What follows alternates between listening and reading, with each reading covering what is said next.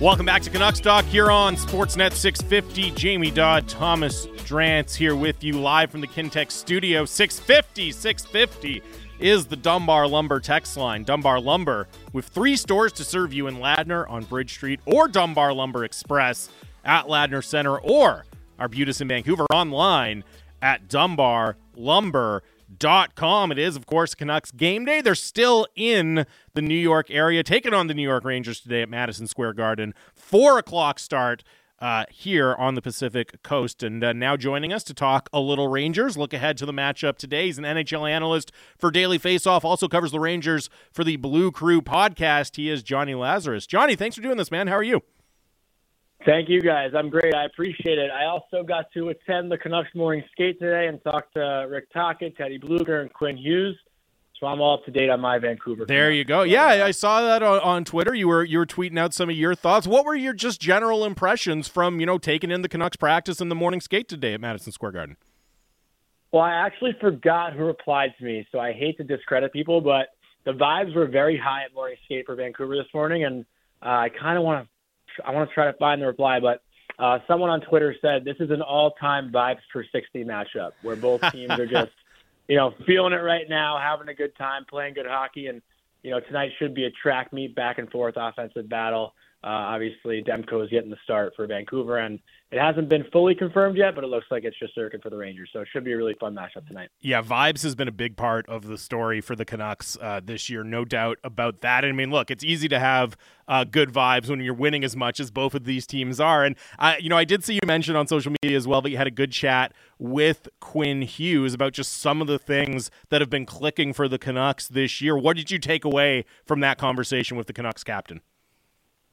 Well, it's funny because I had the chance to talk to Quinn, and I've known Quinn for a couple of years now. Actually, we uh, you know randomly met at a bar in New York City. He was with Jack and uh, Josh Norris, and I like they were just sitting at a table and Amazing. no one recognized them. And I was like, "Hey guys, like I played hockey. I know who you are, and I can't believe no one's coming up to you." Um, so that was a funny way to meet. But uh, yeah, I've known Quinn for a bit, and Quinn was telling me this summer I saw him at uh, the Player Media Tour, and he was like, "Dude, all I want to do is play meaningful hockey games." Like Quinn is just you know, to a T, like Rick Tocchet even said, a hockey nerd. Like he just wants to win hockey games, win a Stanley Cup, and compete. Like that's really all he's about. And I think the takeaway I got was that, yeah, he's happy with how the team's playing, and you know, he feels a, a big responsibility being the captain and trying to lead this team, you know, to a Stanley Cup this year, and he believes that they can do it. But he also understands that it's a day by day process. And he's not looking too far ahead. He knows how long a season can be. And he said they haven't even played 40 games or just about played 40 games. So they're just about halfway through there's a lot of hockey left. So Quinn's definitely not getting ahead of himself. Uh, he still feels there's room to improve with his game, and you know I think he's just you know a great all-around kid, and I think an even better you know if not better hockey player. I mean the guy's been such an incredible player to watch all year long, offensively, defensively, he does everything, and a lot of things go underappreciated. But he's also just such a good kid, and uh, it's really cool to have the chance to talk to him one on one. Hey Jonny, how closely is the Canucks? Surprise run being tracked by hockey fans in New York at the moment. Um, does this game matter for a guy who, according to the betting markets, you know, Quinn Hughes is the favorite currently to win the Norris? Like, does does a strong performance tonight, you know, at MSG under the big lights matter for him in that respect? You think? Yeah, I'd say for sure. I mean, for the Rangers, I think every game matters right now because, you know, I, I can't speak for the Canucks, but as far as the Rangers fan base goes, last year was an extreme disappointment uh, with how they lost to the Devils. And I think, you know, this year this Ranger group has that chip on their shoulder where, you know, you can't come out and, and play a really strong game against the Boston Bruins or win in overtime, but then, you know, come back home and lose 5-1 to the Buffalo Sabres. So I think, you know, a big thing for them is is measuring sticks. And I know every game is the same two points up for grabs. It doesn't matter who the opponent is. But when you see the fourth overall team in the NHL right now come into town, you want to make sure you play your best game. So you know, I, I don't want to say it is a measuring stick game for them because, you know, they lost six to one to Carolina last week, and that's not the Ranger team we're used to seeing. That's just a fluky game. But, you know, obviously with the the best team or one of the best teams in the Western Conference coming in that, you know, could potentially be a Stanley Cup matchup, you want to bring your best effort. So uh, I think every game for the Rangers matters right now with just how bad of a taste was left in this fan base mouth after last year's playoffs. So, um, you know, I will say this is a very important game for the Rangers and the Ranger fans. In addition to the vibes and some of the interactions with Tocchet, Um, what was there anything that you saw today that sort of stood out from what you've seen other teams do at a morning skate? I, I mean, I know you talked about sort of Tocchet and and Quinn Hughes having a laugh at skate. Like, can you just sense that this is a team uh, feeling it at the moment? Yeah, I mean, also like it was weird because usually morning skates are about like 15 to 20 minutes, and then uh, the teams kind of break up into sections, work on faceoffs, power play, all that stuff. And the Canucks were out there for almost like 45 minutes. I don't know if that was, uh, you know, something that the coaches enforced or that's just players wanting to be on the ice. Like even Rick Tocchet said it today to the media, like you got to drag Quinn Hughes off the ice. Like he is just a guy who loves being out there, and you know him, JT Miller, Brock Boeser, like they were like the last guys to get off. So, you know, if that's the example that's being set, your top guys staying out for an extra, you know, 10, 15 minutes, working on their skill set, like that just sends a message through the entire group that hey, we're we're not satisfied with where we're at right now. As good as we're doing, like we want to get better, and we know we can improve every single day. So I think that's something that was really noticeable. That doesn't really happen uh, with most teams in the NHL. And granted, they could have done that because they're probably not going to morning skate tomorrow, being that they're on a back to back.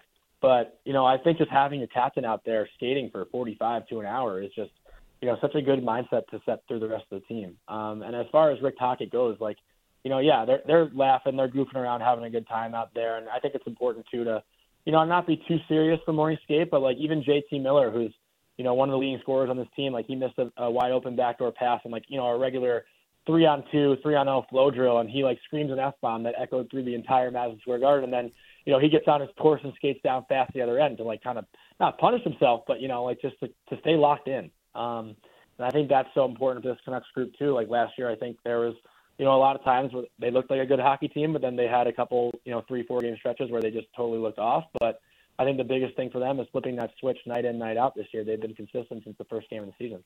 Yeah, we, look, we've talked a lot about the job that Rick Tocchet has done with this team this year, and as you said, really transforming what they look like on a day-to-day basis. And you know, look, in addition to all of the star power on the ice in tonight's game, you've also got, uh, as we were saying earlier in the show, behind the benches, the two betting favorites for the Jack Adams Award right now in Rick Tocchet and Peter Laviolette. First year for Peter Laviolette behind the bench for the Rangers, and as you mentioned, really disappointing playoff exit for the team last year. What kind of impact has Laviolette had on this team and helping them get to where they are in the standings right now? So it's really rare that you find a coach that you have nothing negative to say about. and I think this is the first time. I swear, this is the first time as a hockey fan, or, or you know, even just you know, I haven't been covering the game for for a long time. Um, this is probably my like third year really covering the NHL and covering teams and like having access to players and coaches. So I'm still new in, in that regard. But as far as just like being a hockey fan, I think it's very easy to complain about things, especially coaches, because if you look on Rangers Twitter, there's probably 5,000 people who think they can run a team better than an NHL coach. But this guy has been, you know, as close to perfect as possible. And yeah, there's been some bad losses, but you know, it's the NHL. You play 82 games. You're not going to have the best effort every night. But the Rangers sit 26 10 2 going into this game, second or tied for second best win percentage in the NHL. And Pierre Laviolette has had so much adversity. He's lost Kakko, he's lost Chytil. Igor Shesterkin was out for a bit in the beginning of the year. Adam Fox missed a month of hockey. Like the Rangers have had every single chance this year to come up with an excuse to not play well, and they haven't made any. You know, they've brought up AHL players like Jonny Brodzinski and Will. Uh, well, Will Cuylle made the team out of camp, but Jonny Brodzinski, now Brennan Othmann, uh, Adam Edstrom. You're just seeing all these guys fill spots and not just be bodies out there, but actually make an impact. And I think that goes to show just how much um, the standard of play or how high the standard of play, excuse me, is for this group. Where someone can come in, they can take a cab to MSG three hours prior to game time after getting called up, get plugged into the lineup, know exactly what they're doing on every single play and every single situation, and even score a goal. So I think just Pierre Laviolette's overall um, fiery personality, his X's and O's, and just how much he cares about the players and the way he treats them has, has gone such a long way with this group. And you know the star on the ice. I mean, there's a lot of star power for the Rangers, but Artemi Panarin is having just a sensational season. Look, we're used to seeing Artemi Panarin rack up points. You know, over the last however number of years, he's been one of the most consistent point producers in the NHL. It does feel like it's kind of jumped up a level, even even from his normally very high standards this year. Like, what's going right for Artemi Panarin? What are you seeing from his overall game so far this year for the Rangers? Well, he's made me look like an idiot because I predicted that he'd have he'd have 88 points this year, and he's probably going to pass that probably like game 50 uh, with the pace he's at right now. But um, I think the biggest thing for Panarin is just his aggressiveness shooting the puck. Uh, you know, the last two years under Gerard Gallant, Panarin would have the puck in the slot and he'd look for a backdoor pass. But this year he's letting it rip every single chance he gets. I mean, the guy's got 25 goals in 38 games. Like he's not really uh, a shoot first guy or hasn't been known to be a shoot first guy. I think he had 23 goals in the entire season last year. So he's already surpassed that, which is insane that we're not even halfway through. Um, but the biggest thing for Panarin too, and you know, just like the entire group with the chip on the shoulder theme, there was a lot of criticism for Artemi Panarin this summer. Know, there were people who were like wanting to trade him. Um, you know, they thought he was a huge playoff disappointment, and he was actually disappointed in himself. You know, he came out in the media on on exit day, and he talked about how uh, I guess his mental psyche was just not there. You know, he felt like he was trying to do stuff, and it wasn't working. It wasn't working, and he just lost his confidence throughout that first round playoff series. So Panarin has a lot to prove this year, and you know, I think people look at him and if if you don't get to watch Artemi Panarin every day, I, I feel bad because this guy really is like if you look at him closely, he's just out there having fun. And any chance you get to talk to him after a game, he always tries to give you a laugh, come up with a funny quote or, or something. And you know, even when things are bad, he tries to keep it light. And uh, you know, I think he's such an incredible player, an even more incredible person. And it's great to see him have success because New York fans can be very, very tough on their star athletes. And they, I thought they were going to turn their back on him this year, but um, he's won the hearts over again. Johnny, some interesting commentary from Rick talking about what the Canucks can learn from the Rangers' power play. The Canucks' power play was lights out to start the year, but has sputtered a, a little bit of late. Um, as someone who watches the Rangers power play close, what, what, specifically stands out about them? What should Canucks fans, and not to mention Canucks penalty killers, be aware of going into tonight's game? What was what, what was the term Rick Tocchet said? Massaging the puck. I, I think that's what he said. I was in the, yeah. the scrum this morning. Yeah, I found that one. Massaging I was in the that puck. Scrum. Yeah, that was great. Um, yeah, I was lucky enough to be in that scrum this morning and hear him talk about the power play, and I found it very interesting actually. Dan Rosen made a really good point where you know, Chris Kreider is a guy who flies under the radar in the entire NHL. Ranger Ranger fans have known to appreciate him, but I think throughout the league, I don't know if he gets enough appreciation. I mean, he has 20 goals already this season, nine of them on the power play, and uh, you know he's become the best net front guy in my opinion. And Rick Tocchet even said it this morning as far as power plays go. But the Rangers, what what you know gets them going on their power play is that all five guys in the ice are a threat. You know, Adam Fox, he can draw in a guy, and he's probably one of the best passers as far as NHL defenseman goes. He's amazing at setting up Zibanejad for the one timer or hitting Panarin on the strong side flank. And then Panarin can now shoot the puck. He's a shooting threat, but he also has that passing ability as well to zip it across to Zibanejad for the one timer or behind his back to Fox again. And then Trocheck in the bumper has been so active. He wins battles, wins faceoffs. He's been one of the best faceoff men in the NHL. So winning a faceoff off the bat in the offensive zone is huge just to get your power play set up. And then Chris Kreider in front. You know, he can't be forgotten. And he's probably you know, I, I think if most people are scouting the Rangers power play, you'd probably look at it and say Kreider's, you know, maybe that under the radar sneaky guy, but he's arguably the most dangerous. Um, so I think that's the point that Dan Rosen tried to make this morning is how do you defend the Rangers power play, knowing that Chris Kreider, who's probably the least irrelevant one on paper, is the most dangerous. It's just, you know, they have so many different threats, and I think, you know, that's kind of what the Canucks can model their power play after. But again, when you don't have that net front presence, it's a little bit tougher to uh, to do. So, um, you know, it's interesting. I think the Canucks actually, in watching them this morning, they might move the puck better than the Rangers do, but I don't think they have as many threats as the Rangers do, if that makes sense. Just before we let you go here, Jonny, uh, you know, you mentioned a few times the disappointment for the Rangers following the playoff exit last year, and we know, you know, some of the big moves they made at the, dead, at the trade deadline last year with Patrick Kane and, and Vladimir Tarasenko with the expectations and the disappointment, right, coming into the season and the expectations where they are based on their play, how would you expect them to approach the trade deadline this year? It's such an interesting question. Um, and it's probably a Rangers fans' favorite question. Like, I swear I've been getting deadline questions since June, uh, which is crazy. But for the Rangers right now, I think it's really important to find a, a third line center. And I don't want to take away credit from Nick Bonino. He's been, you know, pretty phenomenal defensively and penalty killing. But everyone knows in the NHL playoffs, if you want to win a Stanley Cup, you need that secondary scoring, right? You need a, a strong third line that can score goals for you. I mean, we've seen it time and time again. And uh, you know, I think missing Philip Chytil has been a huge loss for this team. They actually had Chytil as a second line center to start the year and Trocheck as a third line center. So, you know, if you have Vinny Trocheck right now, who's been a pretty strong player all year as your third line center, you're looking pretty good. Um, but right now, just with, with the way the roster is shaken up and with Chytil's injury, I think they have to go out at the deadline and acquire a pretty solid third line center, someone that can score maybe 20 goals a year. Um, and I think that would make this team just a little bit deeper. Whereas in the past years, it's been, you know, find that right wing scorer uh, you know, last year they found two of them in Kane and Tarasenko. It didn't really work out for, you know, whatever reasons. Maybe it was the coaching. Maybe it was just too many big names in the locker room and people, um, you know, trying to, I can't think of the word, but, um, you know, trying to pass the puck too much to Kane or mm. Tarasenko. I don't know why I'm blanking on that word. I don't know. It's going to cost me after. I'm going to be pissed off. But you know what I'm trying to say. Uh, deferring. Deferring. Huh? Deferring. Yeah. Thank you. Deferring. Yeah. I thought people were deferring to Kane Tarasenko a little bit too much.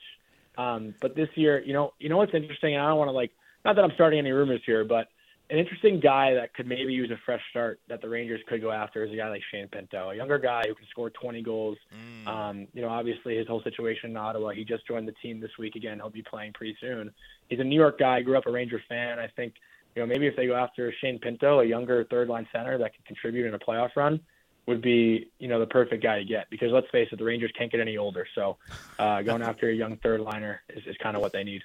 Jonny, appreciate the time and the insight, man. Uh, enjoy the game between the Canucks and the Rangers. Should be a good one. Hope so. Anyways, tonight. Thank you guys. Really appreciate it. And yeah, I would imagine tonight's the game to watch. So uh, absolutely, it should be fun. All right, cheers. Happy New Year. That is Happy New Year. That is Jonny Lazarus, as mentioned, NHL analyst for the Daily Faceoff.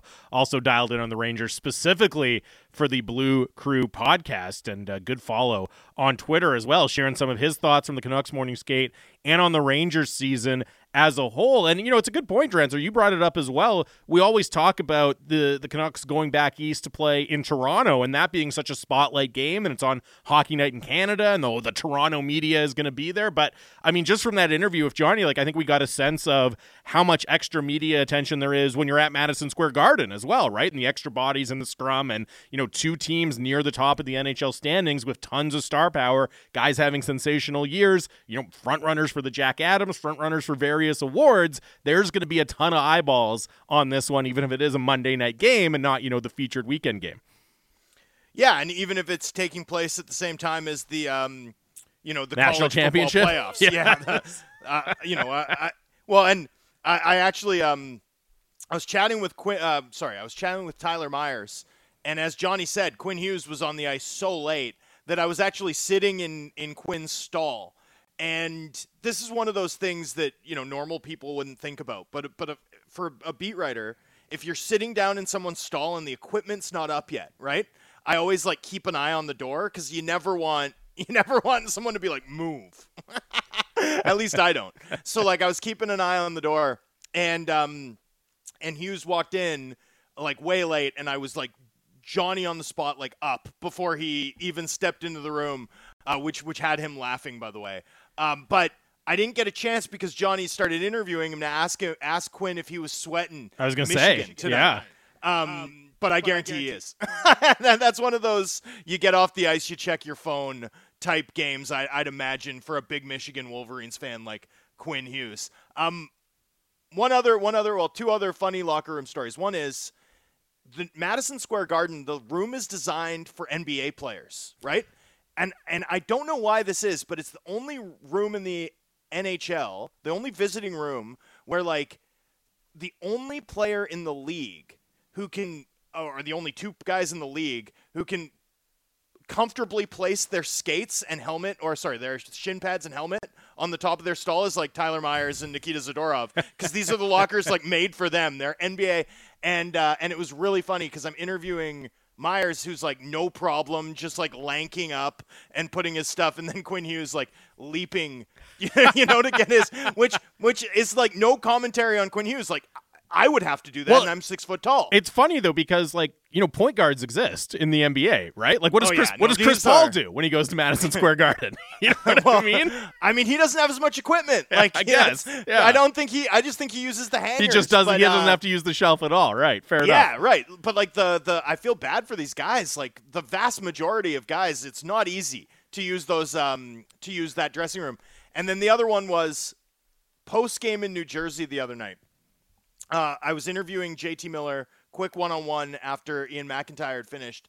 And uh, and Conor Garland in the wake of watch the games Drancer, right? Yeah. Walks over, walks over, puts a hand on each of our shoulders and goes, "Oh, look at this, you two.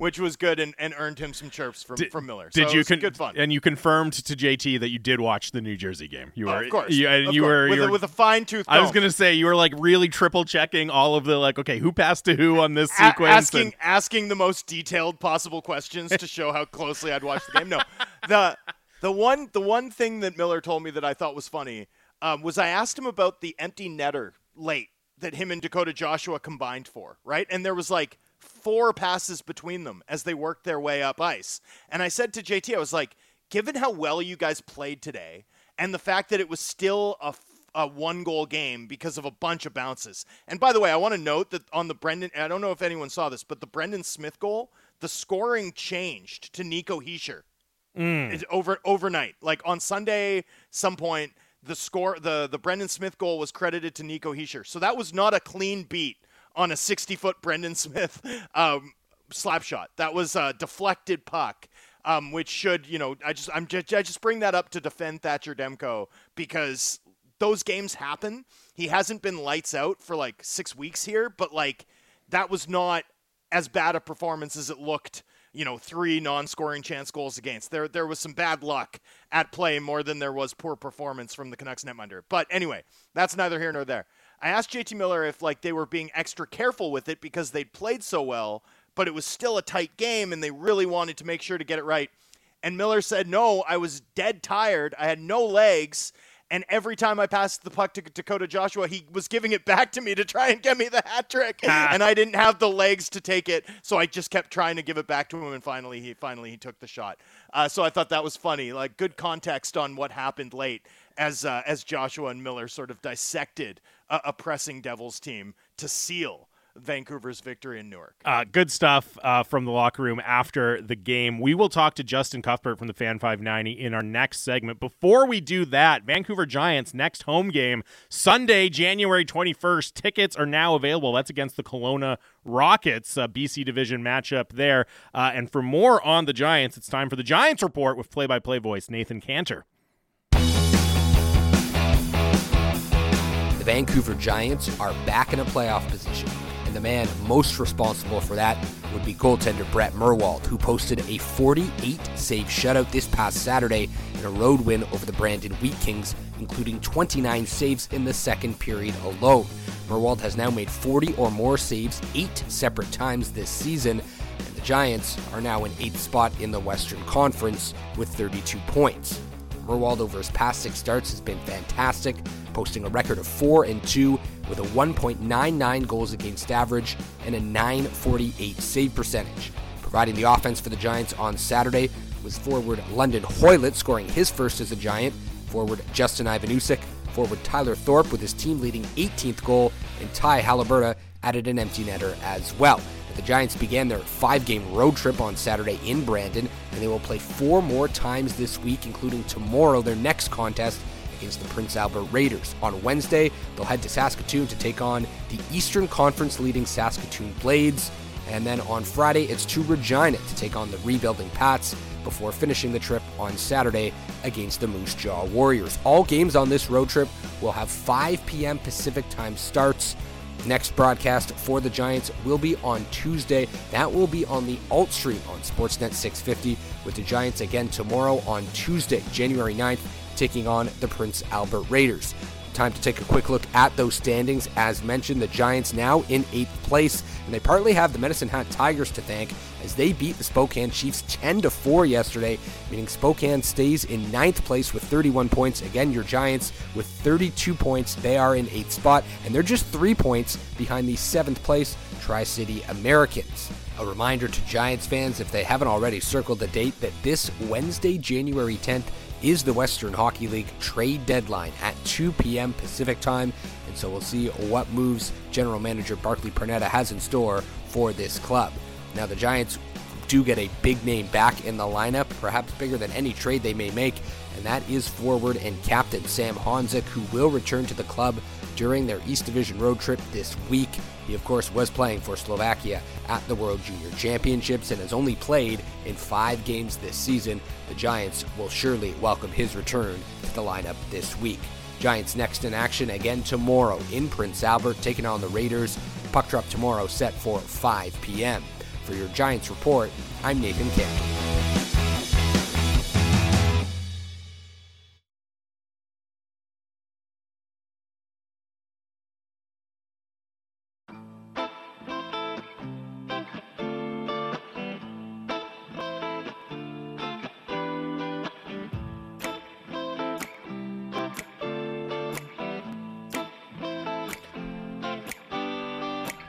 Welcome back to Canucks Talk, Sportsnet 650 with Jamie Dodd and Thomas Drance. Canucks Talk brought to you by Avenue Machinery and Douglas Lake Equipment. Be a champion on the worksite. Find them together online at dleamc.com. We are live from the Kintec studio. Kintec, Canada's favorite orthotics provider, powered by thousands of five star Google reviews. Sore feet, what are you waiting for? 650.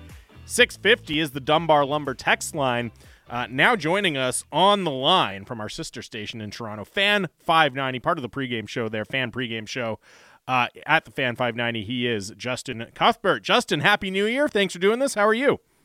Uh, appreciate it. Doing pretty well. Uh, how about yourselves? Yeah, we're doing well. Uh, lots going on. And the big story around the NHL today, of course, is uh, William Nylander securing the bag in a major way eight year, eleven point five million AAV, and you know it's even a better contract from a lot in a lot of perspectives than just those raw numbers for the player. What's your immediate reaction to the Nylander extension in Toronto?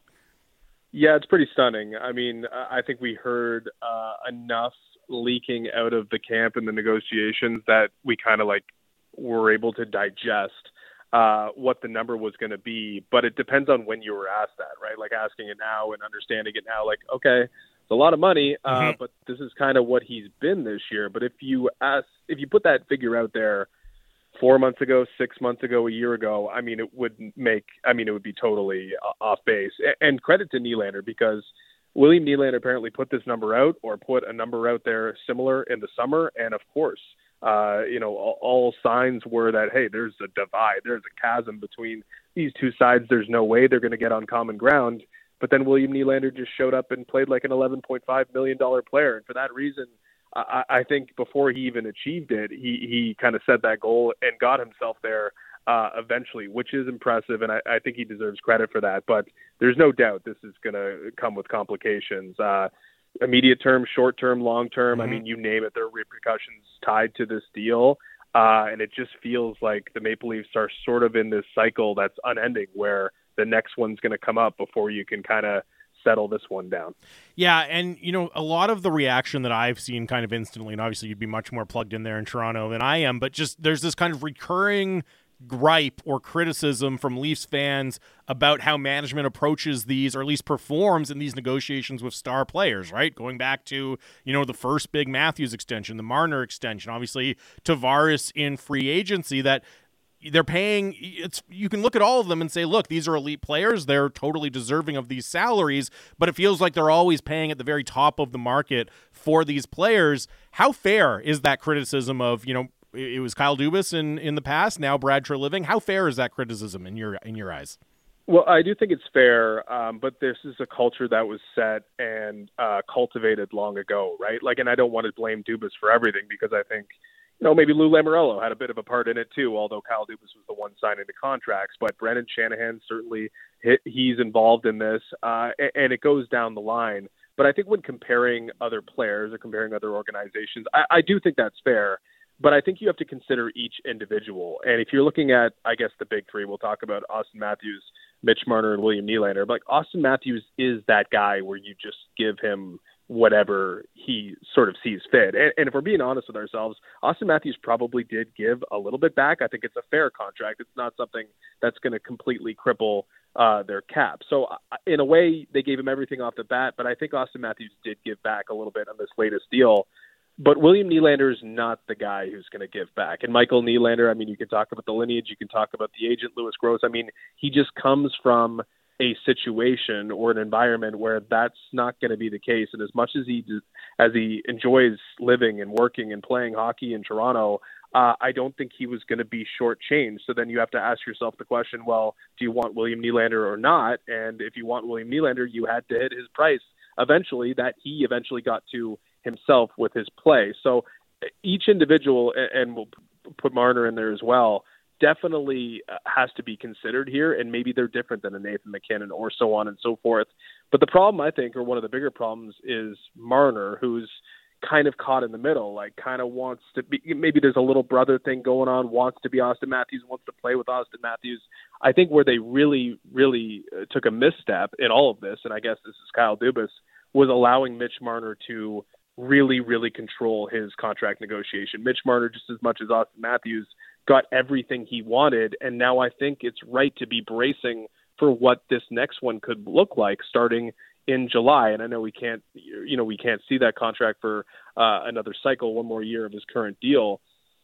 But what Mitch Marner might want might be as unreasonable as anything that they've dealt with, and and that's speculating just a little bit, but kind of understanding that these guys are all trying to one up each other. It seems, and when when that's the case, uh, it leads to a really really dangerous situation. And I wonder if the Marner negotiation is when this kind of collapses a little bit. Justin, even beyond the money here, you know, it's buyout proof. Uh, the bonuses, the bonus structure pays him 30% of his deal basically in the first two years. Um, I mean, is this a Leafs thing or is this a sign of things to come with, you know, projected cap growth sort of coming back into the system over the next year or two?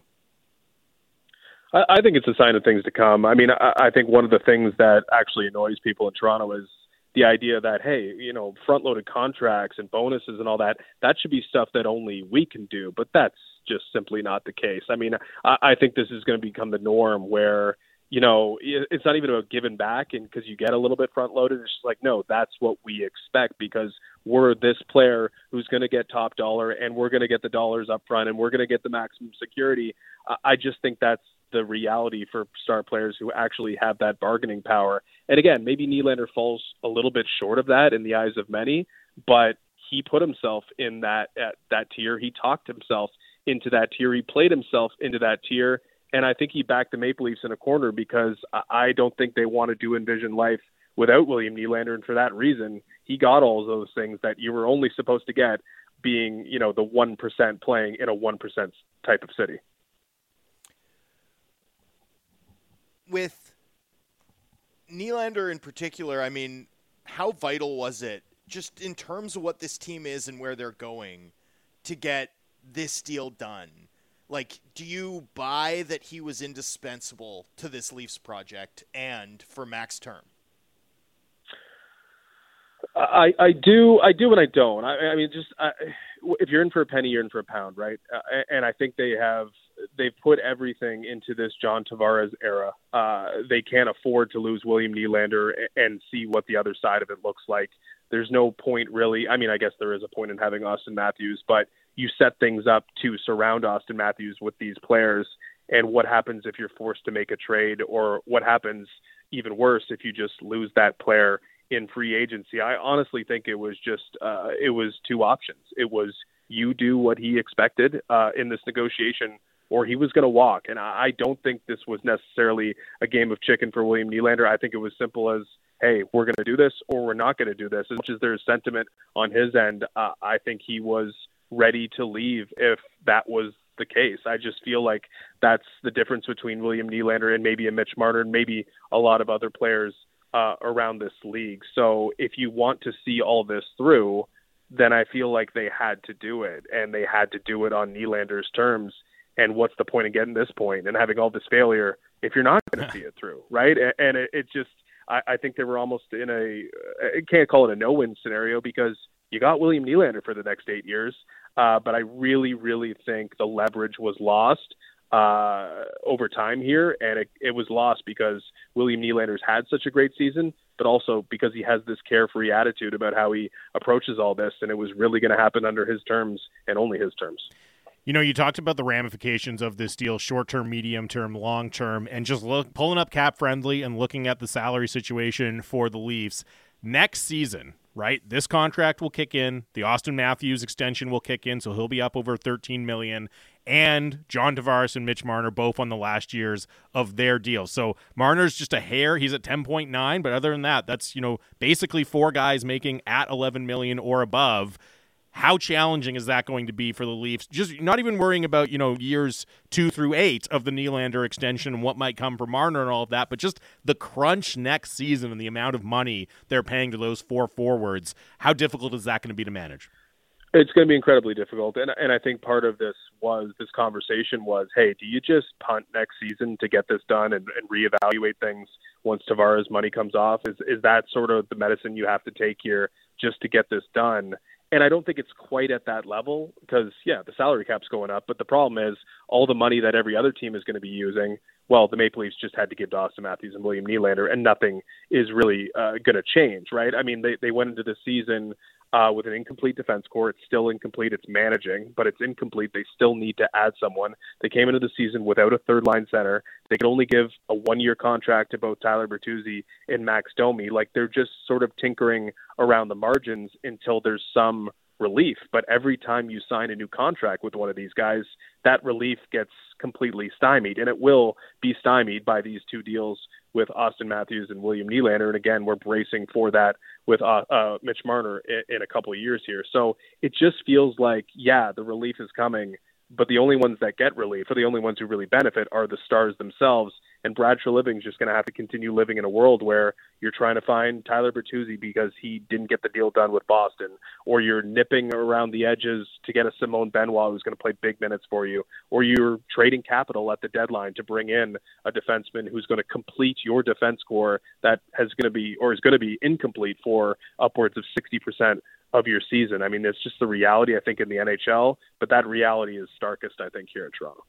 Talking to Justin Cuthbert from Fan 590 in Toronto and uh, looking around the league uh, right now a little bit, Justin. I believe three Canadian team, or sorry, four Canadian teams, uh, because the Oilers have snuck back into a playoff spot. So four Canadian teams in playoff spots right now: uh, the Leafs, the Jets, the Canucks, and the Oilers. Who do you think is the most legitimate Stanley Cup contender from those four teams?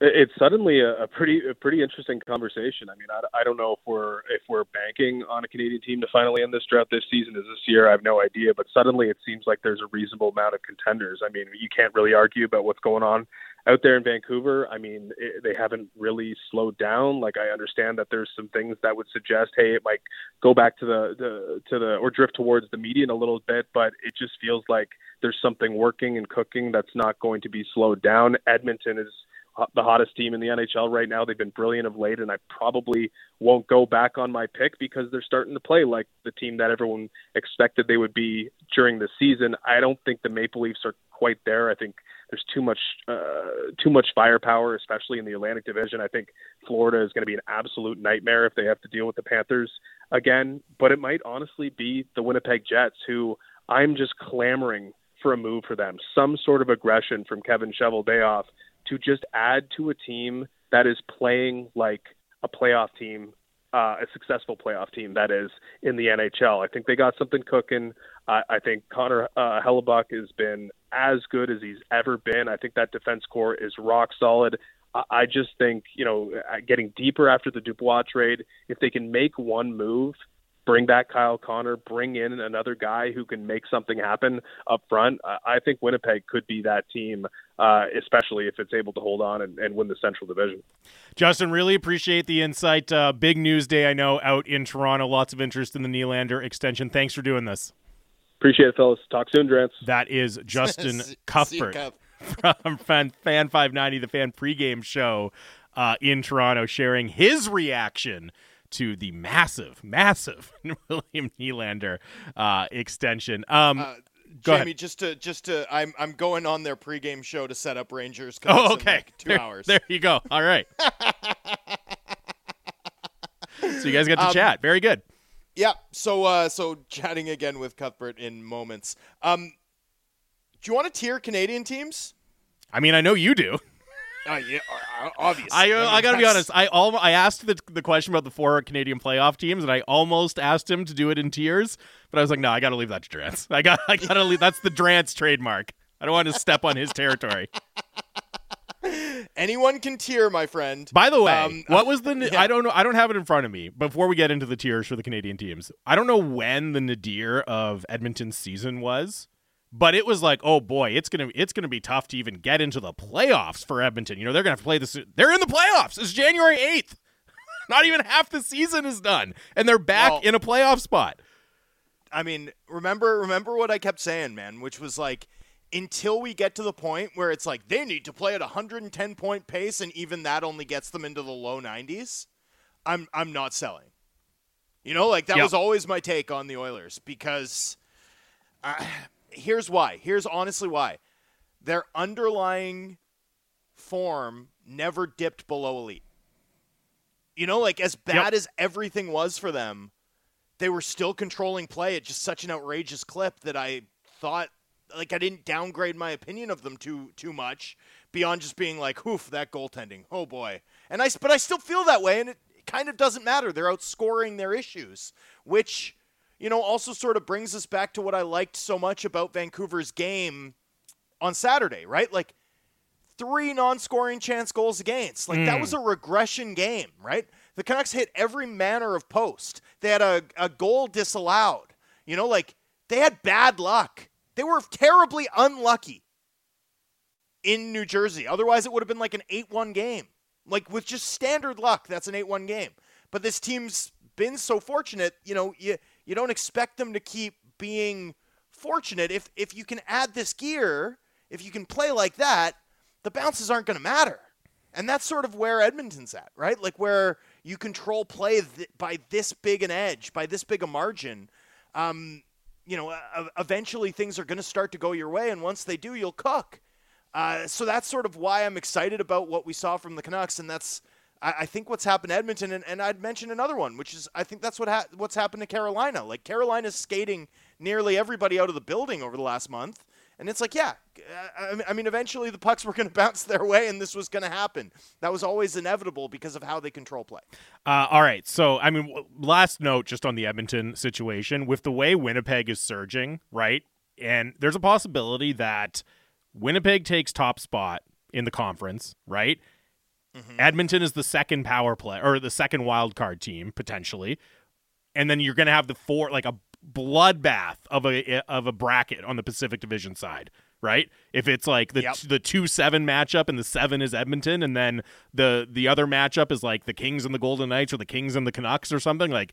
Oh boy, that could be just an absolute gauntlet on the Pacific Division side. Lots of time still to see how that all plays out and where the seating is and everywhere. But I was just looking at that today, and it's like, man, winning the division, it, you still obviously you really want to win your division, but like the reward might not even be uh, that phenomenal in the Pacific this year.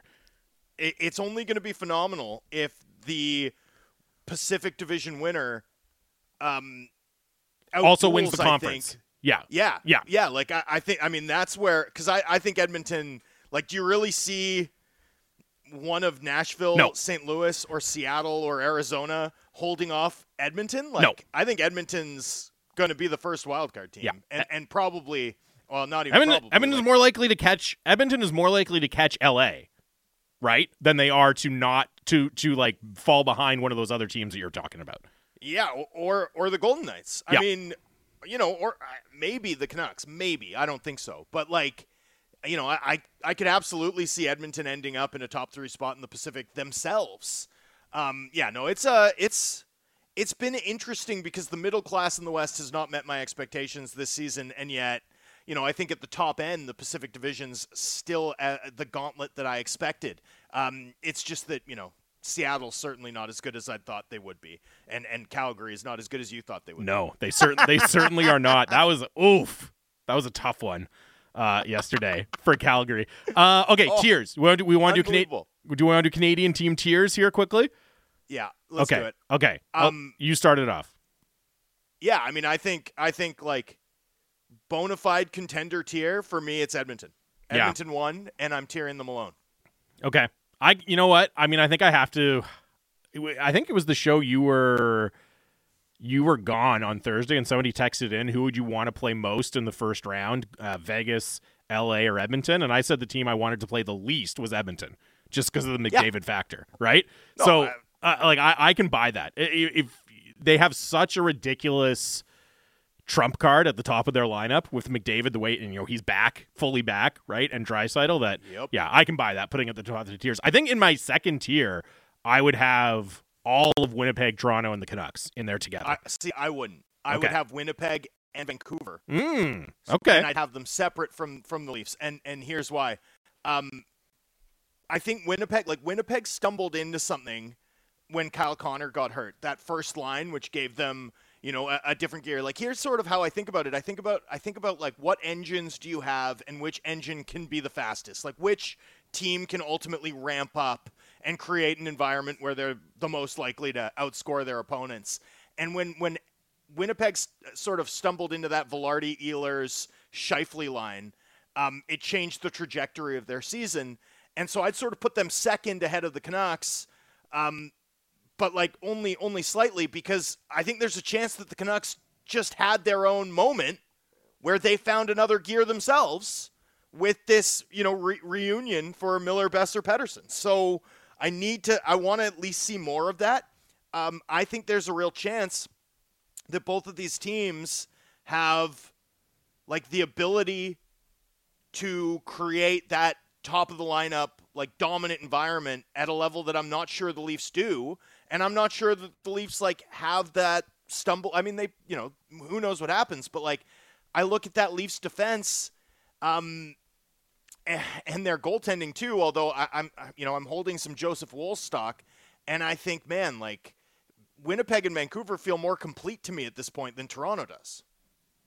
Yeah, that's fair. Like, there's certainly questions. I mean, for me, with the the goal scoring season that Auston Matthews is having, Yeah. right? Like, that's almost that, that. That's where I'm coming from. It's a and look, Nylander's having a phenomenal year as well, right? So they do still have those weapons at the top of their lineup that are really, really special. Um, even though, as you said, there's very legitimate questions about what they can do on the blue line and and where their goaltending is going to go as well. But that's interesting. I like that take. That's a bit of a spicy take, but uh, I think it's fair given what we've seen from Toronto so far. And then we're left with a bit of a dog's breakfast at the bottom of the Canadian teams, right? With Calgary, Ottawa, and Montreal still left to tier. I think I would still, uh, uh and uh, you're going to roast me for like still holding Calgary stock, but I think I still like Calgary the best out of any of those teams. Oh yeah, I mean I don't think that's a hot take. Yeah. Like, uh, not that, not that Calgary's impressive, but the other two teams are really unimpressive. Yeah, I, I I mean I might put Ottawa at the bottom. I think that's fair. Like, I honestly I honestly think I might. And maybe Ottawa that might be like a little bit of recency bias from both of us because of the dreadful performance we saw them turn in in Vancouver last week, right? But like that was really bad. And I, you know, go ahead. No, at least Montreal.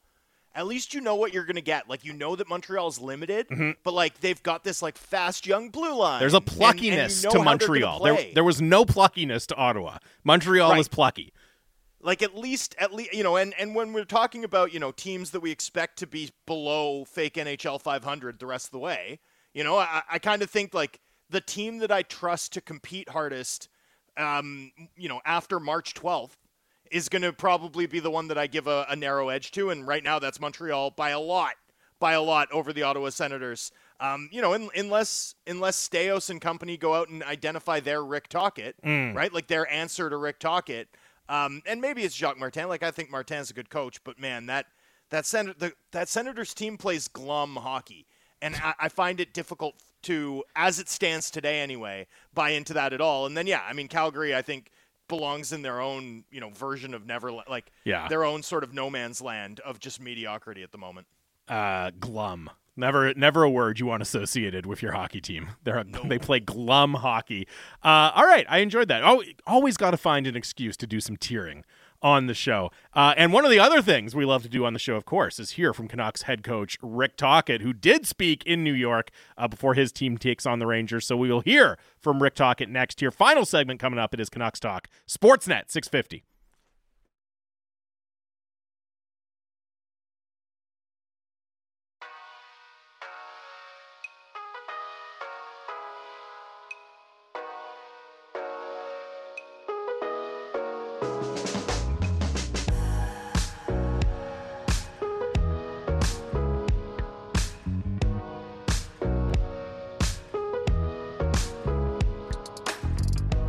Welcome back to Canucks Talk. Final segment of the show here. Sportsnet 650. Jamie Dodd, Thomas Drance with you live from the Kintec studio. 650 650 is the Dunbar Lumber text line. Dunbar Lumber with three stores to serve you in Ladner on Bridge Street or Dunbar Lumber Express at Ladner Center or Arbutus in Vancouver online at dunbarlumber.com. Of course, it is the Canucks game day, 4 o'clock start uh, which means Canucks Central on right after us today. Dan Riccio and Satiar Shah taking over, and then they'll have the pregame show for you as well, beginning at 3 o'clock. It's the Canucks, it's the Rangers, two of the top teams in the league at Madison Square Garden, and uh, Rick Tocchet, Canucks head coach, spoke at length to the media in New York today. Here is Rick Tocchet. Zadorov in for Jules Yep. tonight and Demko starting. Yep. How, I mean, we could see that at some point someone was coming out of the lineup. How hard is it for you to take Juulsen, given the way he's played? Really hard. I mean, he's really doesn't deserve to come out. I thought he's played really well for us. So, you know, we got healthy guys, so we're gonna have to we have to come up with a system, maybe rotation or you know who's playing well type of thing. But uh, yeah, he's done a really nice job, uh, Juulsen, especially on the PK. So you could foresee if everyone's healthy and you have all these NHL caliber D now that you actually rest some guys and take guys out on back to backs and things like that. Just Well, we have to look at that option, you know, and we have to you know guys buy into that because you know that's the the, the stage we're at. You know, this it's about being a team, and, and we'll we'll deal with all the other stuff. But yeah, yeah, we have some healthy D's that, and like I said, uh, a guy like Juulsen's been playing well. Cole to the right side Yeah. with Zadorov, and they've played together. Yeah. Um, in the bubble, even. Um, was that a factor in sort of how you're lining it up with your first game with these six? Yeah, you're always looking who can play the right side. You know, you know. Sometimes coaches like, can the guy, can the lefty play right? I mean, that, those are discussions you got to make. Some guys can't. Um, and you know, Kohler's done it before. He's a veteran guy, so um, it's about positioning, uh, being able to take the puck at certain positions to, to make sure that you still play north. Um, that's really what it comes down to when you have the righty lefty. You, you play faster, uh, but there are guys that can play the offside and, and still be good. You seem non-committal about the idea of necessarily sticking with the Miller, Pettersson, Boeser trio um, after the New Jersey game, but we're going to see it again tonight, at least based on line rushes. Did you sort of go back and, and have a rethink, or, or why are you, why did you situationally stick with it today? Well, a lot of different uh, teams, you know, you up sometimes and you, you look at different, you know, scenarios. Uh, there's uh, matchup, uh, it's different teams, different matchups. You know, you go into different players, where- uh, buildings where, you know, you're going to need Miller at one line uh, taking draws or a PD. You know, you, you, you know, you, you, I don't want to say you weaken, but you do kind of, there's some mismatches that you kind of lose. So uh, we'll, we'll deal with it. You know, it's, you know, Edmonton had that model, like, you know, you know, they had them together, but they, they don't, and they're one, what, 15 in a row. So, I mean, I, I have the option to do it, and, um, you know, whatever we do, it's going to be situational. Right now, it looks good. We'll see how it goes. Rick, you talk about pressure and how it's only going to get harder. Playing a complete team like New York, is this an example of one of those situations where it's a great test for your group? Yeah, because you know if you make co- coverage mistakes, their um, you know scoring rate is a lot higher than other teams. So you got to make sure that you know we're in the right spots. You know uh, they don't need very many two on ones or three on twos. They got that kind of talent. So more than ever, you know always, you always want to be good structure. Everybody wants to be in good position. But I think tonight, especially, we got to we got to make sure we protect the guts of the ice. That's something that we've kind of last two or three weeks we've kind of slipped a bit. A lot of goals in, in the slot area. So uh, against this team, we have to protect the middle. In a big picture sense for Quinn Hughes, what does he do that you didn't know he could do?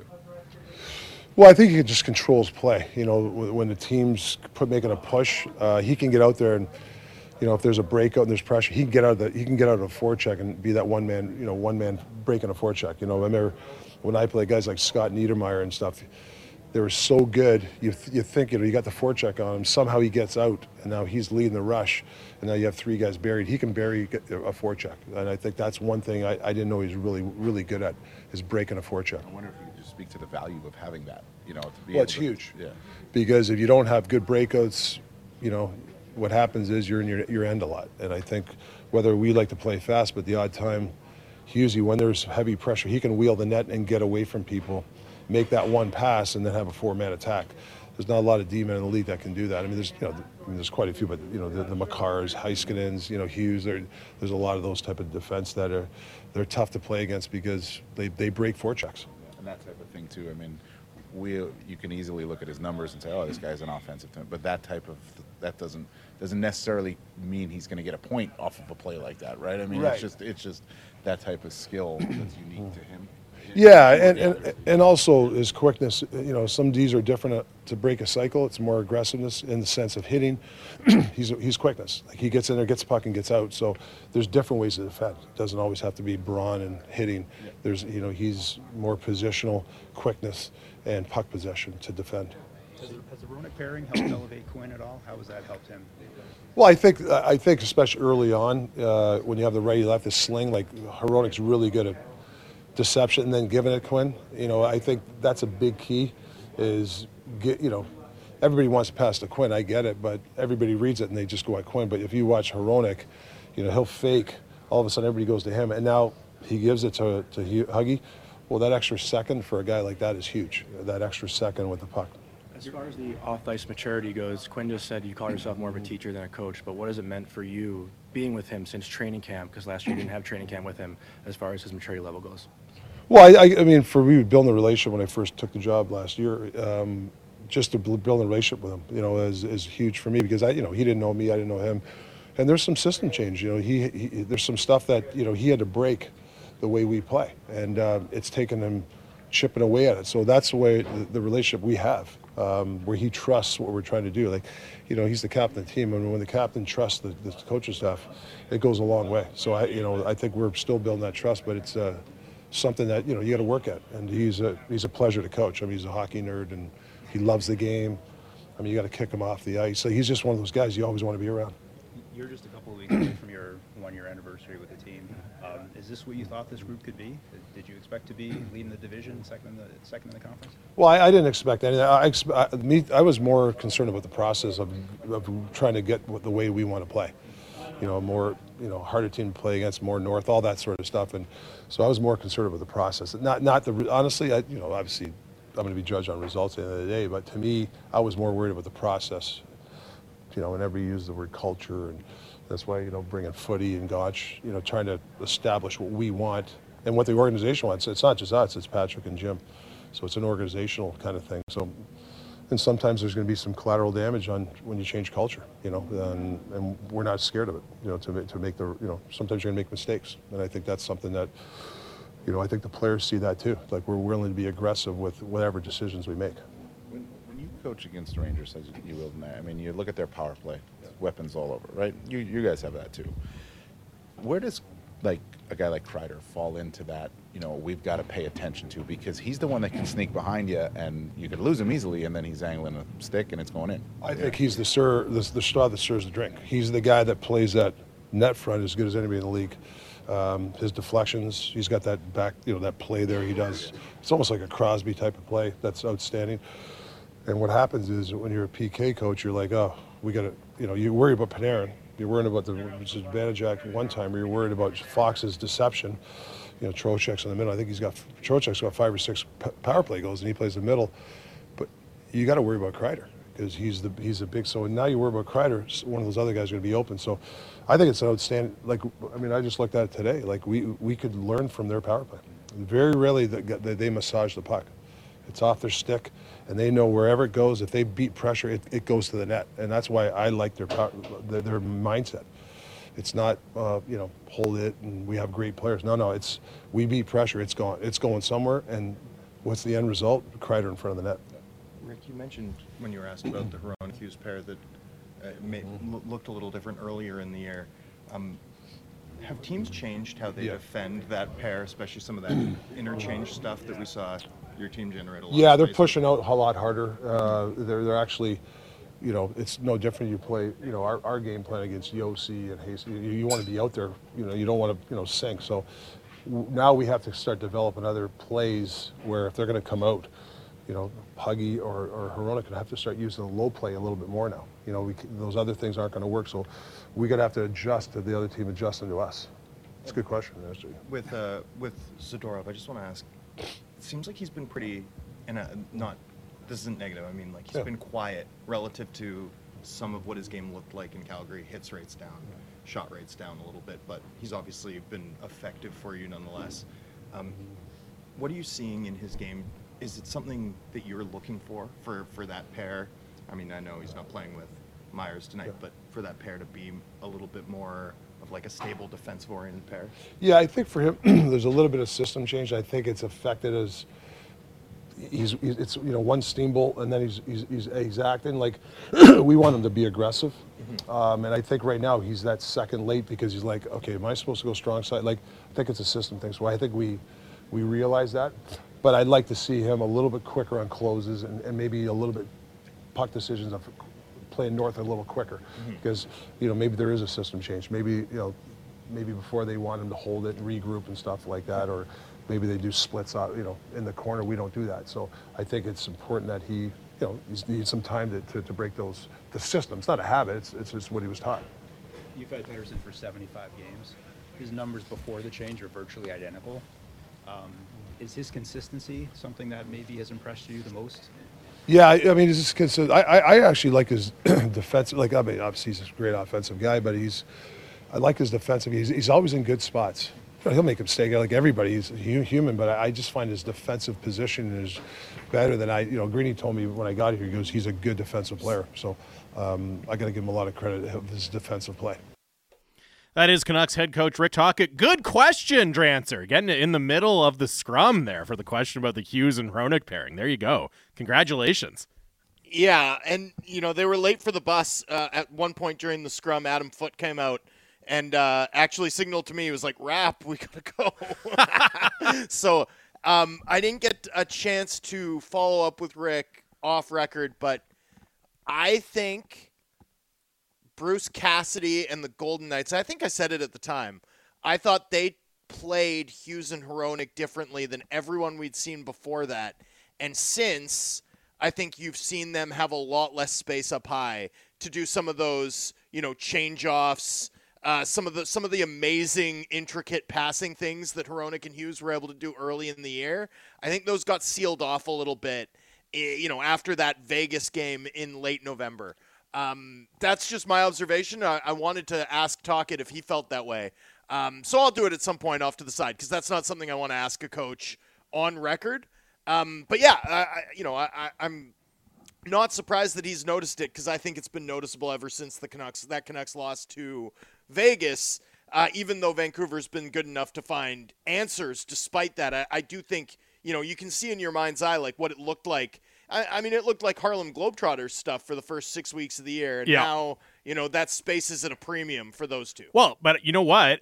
As we talk about the all the benefits of reuniting the Lotto line, I thought it was the most noticeably dynamic and dangerous game in New Jersey that uh, that Hughes and Hronek have had in quite some time, right? Because they get out there a lot with those guys, and the benefits of stacking talent on top of talent.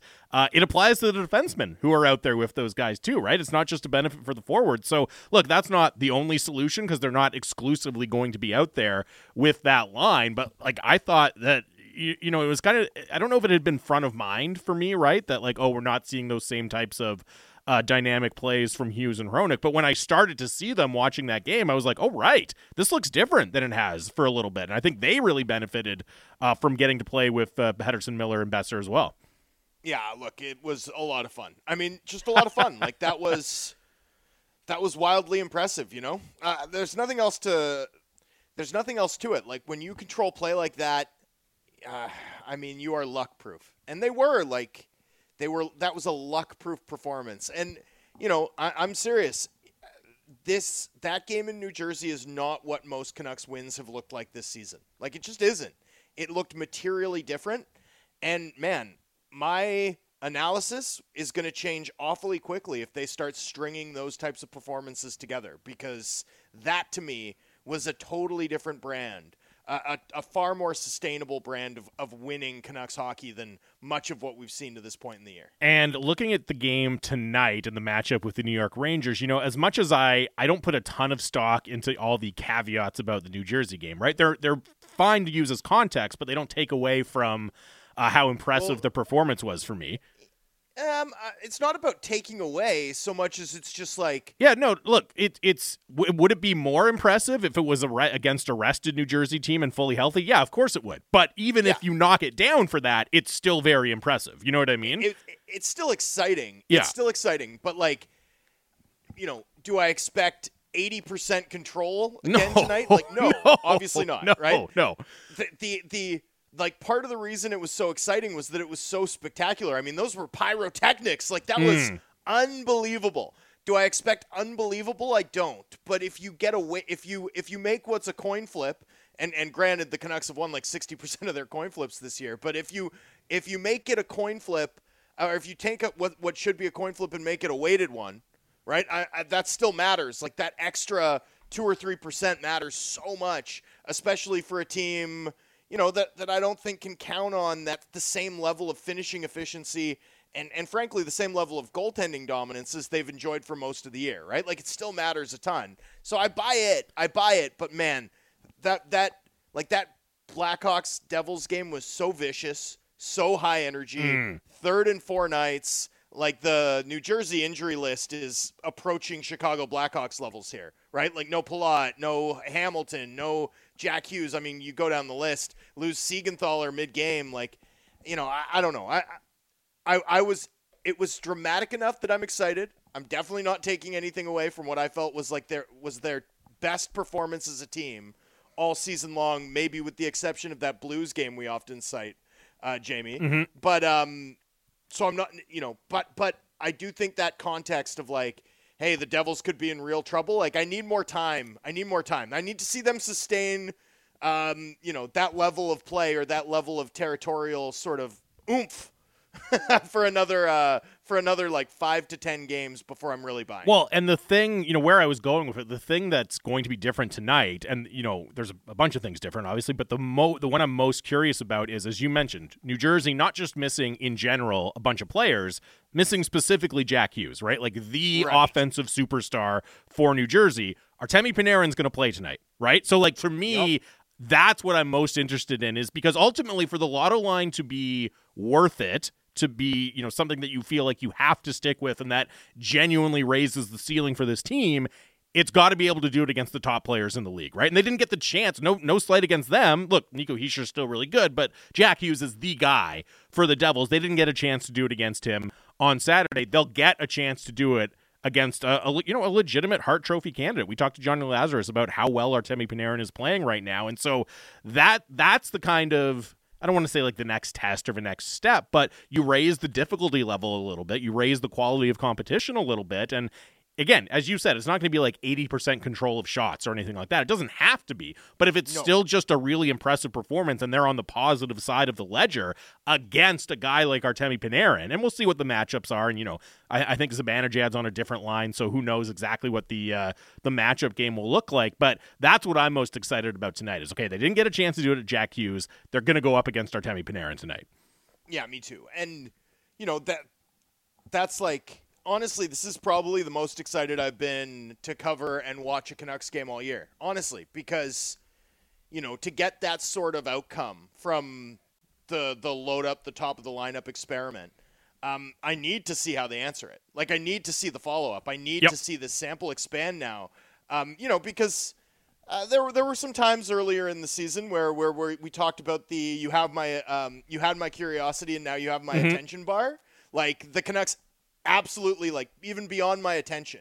that that performance in Newark uh, grabbed me by the lapels.